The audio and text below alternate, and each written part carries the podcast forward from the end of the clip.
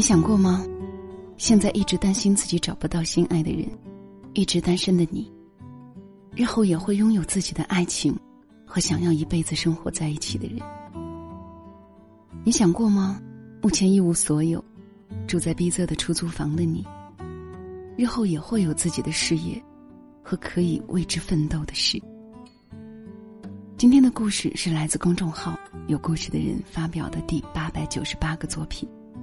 作者是快乐飞鱼。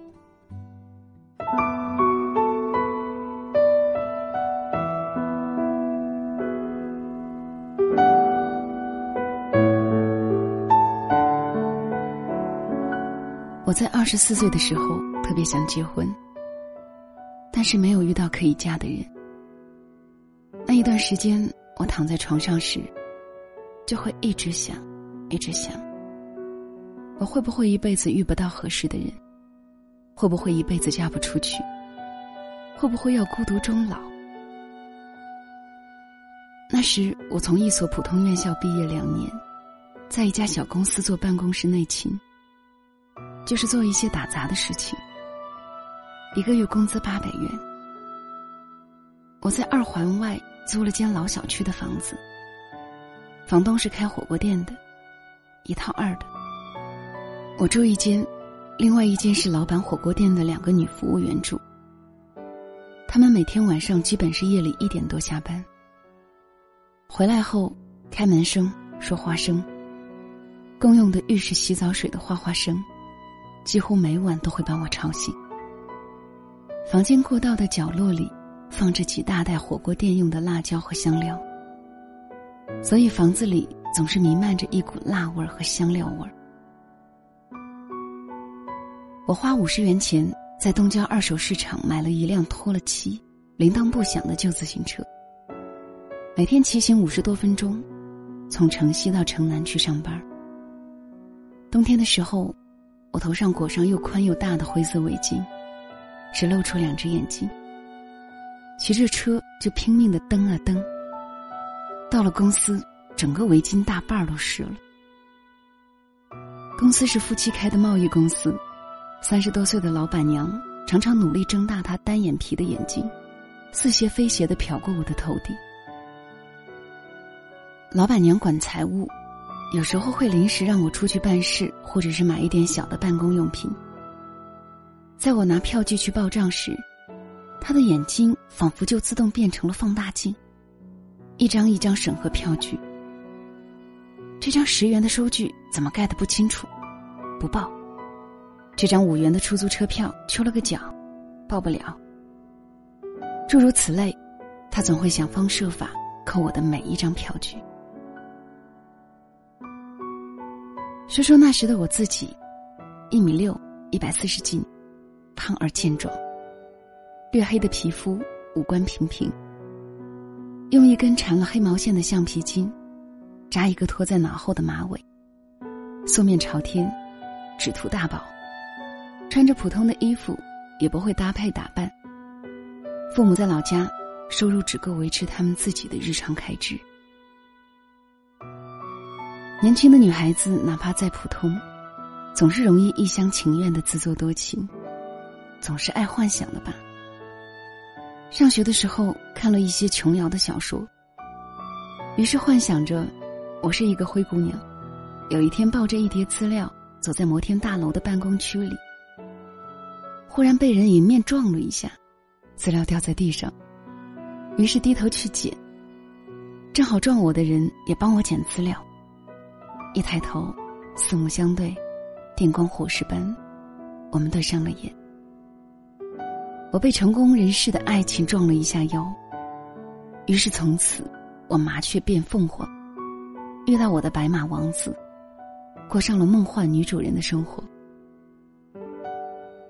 幻想总是如秋天的大朵白云，漂浮在高高的天上；而现实，永远如一棵路边草，滴在尘土里。梦做了几年了，在公司里工作了两年，我没有遇到王子。更确切的说，没有王子看上我。我不漂亮，还有，我穷。穷，穷。每个月八百元的工资，合租的房租要每月付两百五十元，每月的生活费两百元，夜市摊上买衣服八十元，每个月坐公车回老家一趟一百元，其余剩下一两百元，用于其他日常开支。于是幻想结婚，幻想改变命运。那几年，身边也出现过一些男孩子。遇到一个男孩，在一个食品厂上班，月收入九百元，个子不高，一紧张说话有点结巴。家在一个偏远的农村。他追求我，带我去旮旯里吃面条，说城市里不好混。如果我们在一起，你和我回我的老家，去种果树吧。我逃离了。又遇到一个男孩是一家面临倒闭的国营企业的车间工人。交往了几次，发现他特别爱抱怨他的企业，说很多消极的话，叹息收入不好，却没有改变的勇气。他拐弯抹角的问我的收入，问我的家庭情况。我如实说了，然后他消失了。通过同学介绍，认识一个铁路部门的小伙子。长得高高大大，言谈间，他就会不时的说他家就他一个独子，有两套房。有一天和他约到去逛公园，那天我特地穿了一套蓝底碎花的裙子。他见了我，盯了有足足一分钟，嗫嚅说：“你，你穿这个？”他眼里是不屑和一点嘲弄。是的。这是在一个小铺子买的衣服，廉价货。然后有一天，路过我的住处，看到房间堆的到处都是火锅配料，看到我一张硬板床，一张旧的摇摇欲坠的桌子，和我胡乱聊了几句，就离开了。有一次，随老板去一个客户那里送资料，接待我们的那个部门经理，高高帅帅。一身得体的休闲装，举手投足间尽显一种睿智和潇洒。老板和他很熟，工作谈完，一起共进午餐。听他们闲聊间，我知道那个男子二十九岁，未婚，还在寻找合适的女朋友。我刹那间心动，这不就是我心中白马王子的原型吗？可是，王子。只是礼节性的和我寒暄了几句，甚至没有多看我几眼。我第一次感到自卑，不自觉的不断的拉扯我廉价的灰色套裙，上衣扣子处冒出的线头，第一次让我觉得刺眼。我陷入一厢情愿的单相思。后来，因为工作的原因，有好几次去见那位王子。王子依然对我礼貌的客气。工作办完，而从不曾言起他。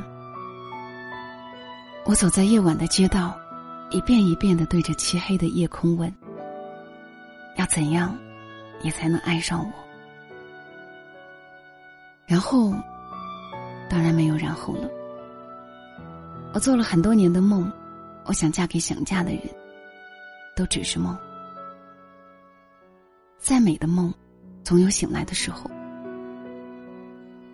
在我的老家有一句俗语：“什么样的门缝贴什么样的对联。”以前不懂，几次情感上的经历，我懂了。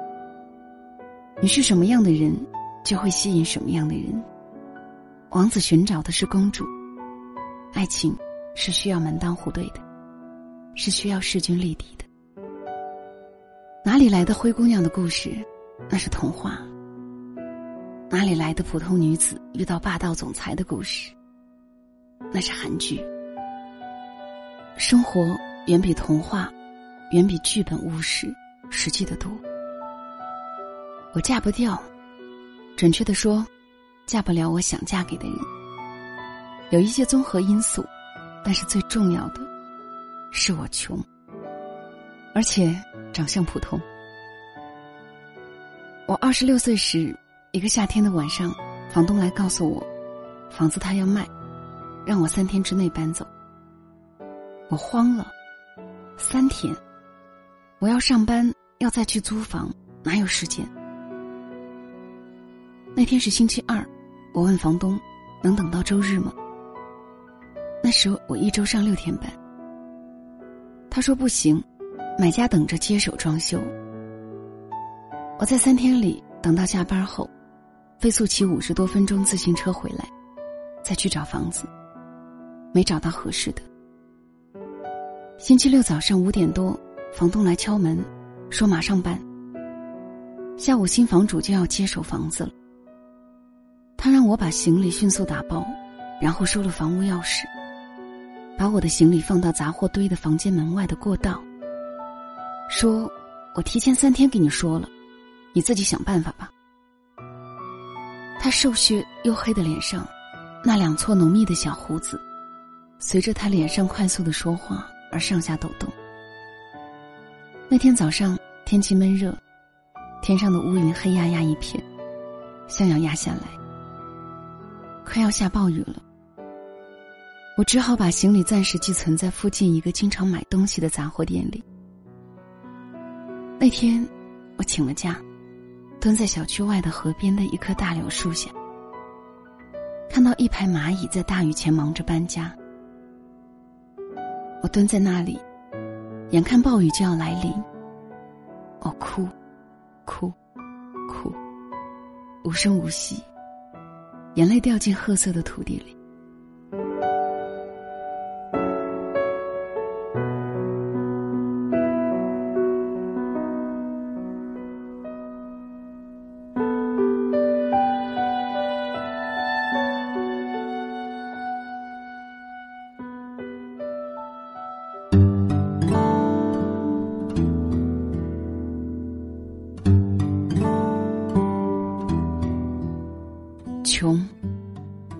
则思变。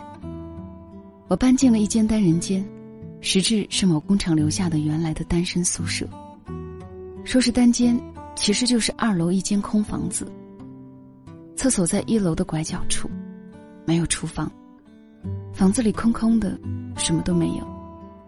房租一百元每月。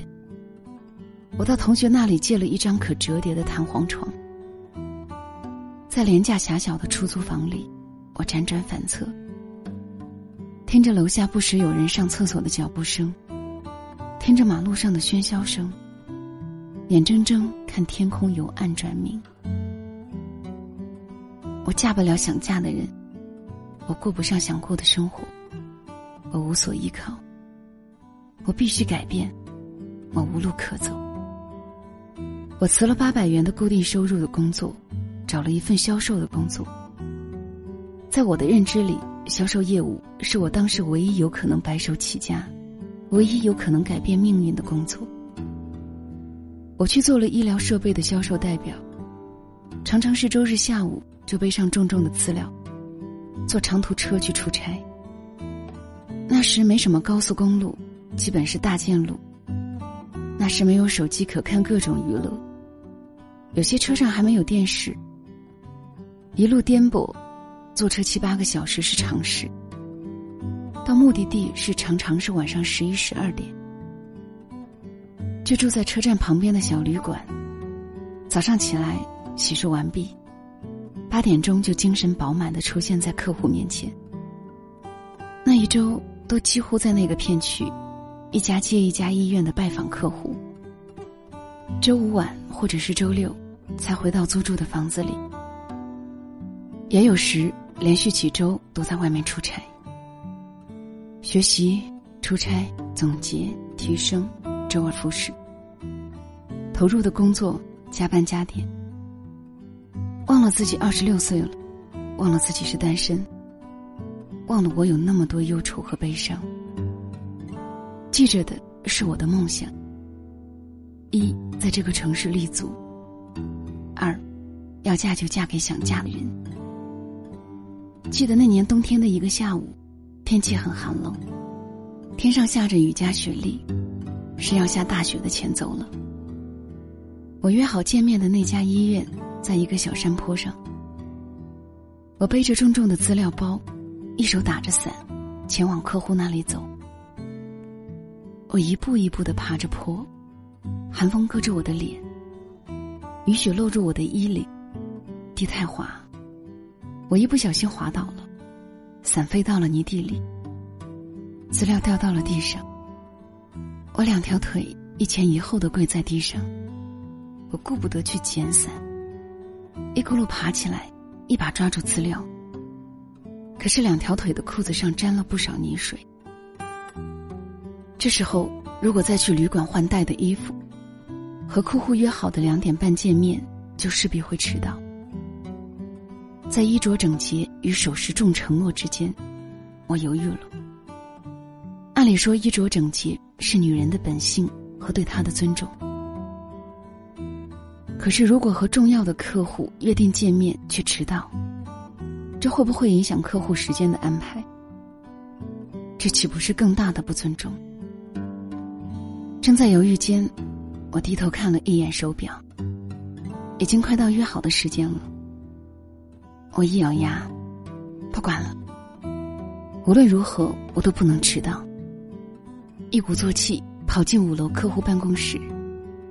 院长看到大冬天的我，额上的汗水和裤子上沾着的泥水，结果我地上的只是封底沾了少许泥水、已被擦干的资料，他什么也没说。只是认真看了资料，并当场通知相关科室，进行了产品讨论。接下来，出乎意料的顺利，我签下了那个我的第一个七十三万的大合同。后来，那位领导聊起签下我合同的原因时说：“当他看到我半身泥水准时的出现的震撼，所谓一夜一世界，当看到大冬天的你。”汗水和身上的泥水，还有保护的很好的资料，已经不需要你做过多的产品介绍了。我就已经认可了你的人品，也相信你推荐的产品不会差。我愿意和承诺认真的人合作。就这样，慢慢的，我通过不断的勤奋的努力和认真负责的态度，逐渐的赢得了一些客户，签单量也不断上升。也拿到了不错的佣金。二十九岁，我在所在的省会城市买了第一套房，第一辆汽车。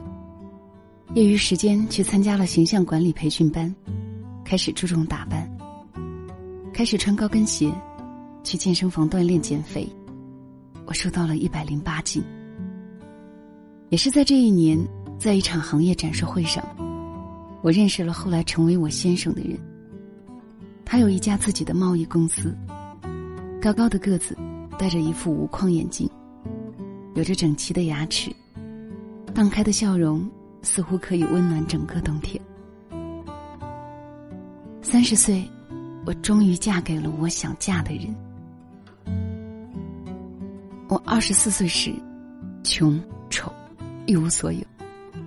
却幻想遇到驾着七彩祥云来拯救我脱离苦海的白马王子。我三十岁时，不再穷，不再丑，不再一无所有。终于邂逅了那个可以匹配的人，可以和我相携共进的人，可以陪着我看云卷云舒的人。这些年的青春，有痛苦，有挣扎，有奋进，有希望。感谢所有的经历。是的，我三十岁才结婚，那又怎样？一切都刚刚好。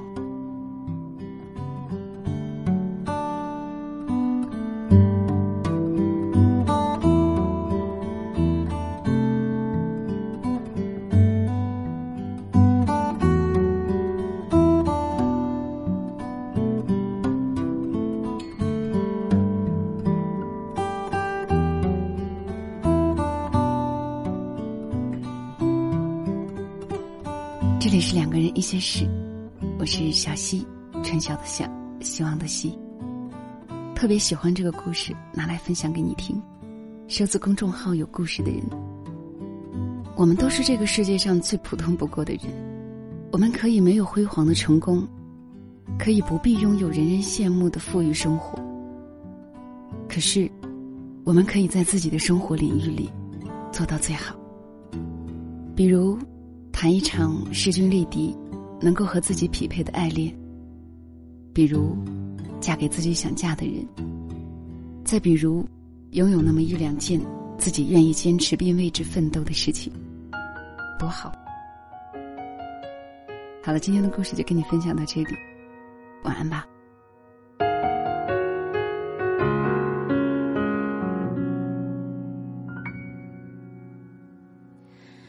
想说却还没说的还很多，但只是因为想写成歌，让人轻轻的唱着，淡淡的记着，就算终于忘了，也值了。说不定我一生前第一年。侥幸汇成河，然后我俩各自一端，望着大河弯弯，终于敢放胆，嬉皮笑脸面对人生的难。也许我们从未成熟，还没能晓得，就快要老了。尽管心里活着的还是那个年轻人，因为不安而频频回首，无知的索求，羞耻与求救，不知疲倦的翻越每一个山丘，越过山丘。虽然已白了头，喋喋不休，时不我予的哀愁，还未如愿见着不朽，就把自己先搞丢，越过山丘，才发现无人等候，喋喋不休，再也换不回。为何记不得上一次是谁给的拥抱，在什么时候？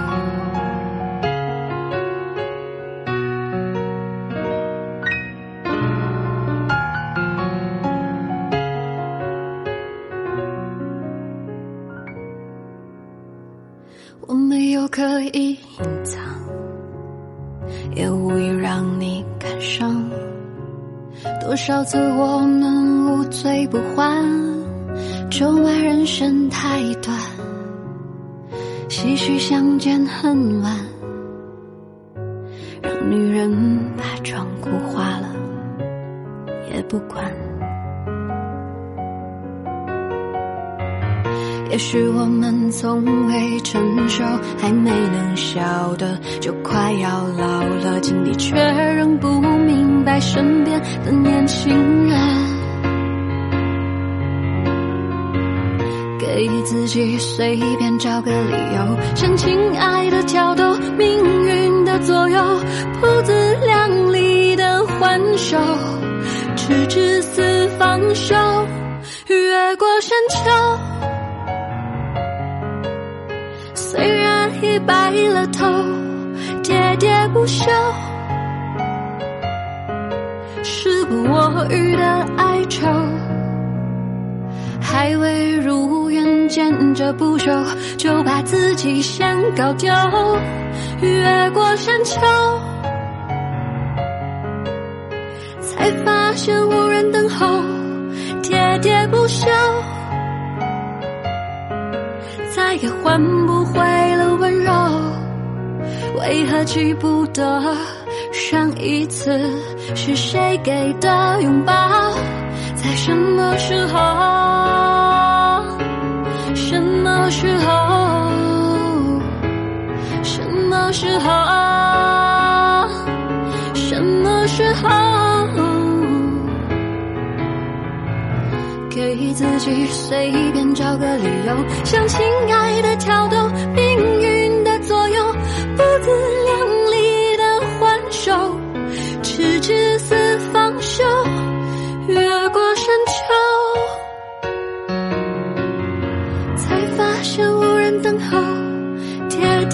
就，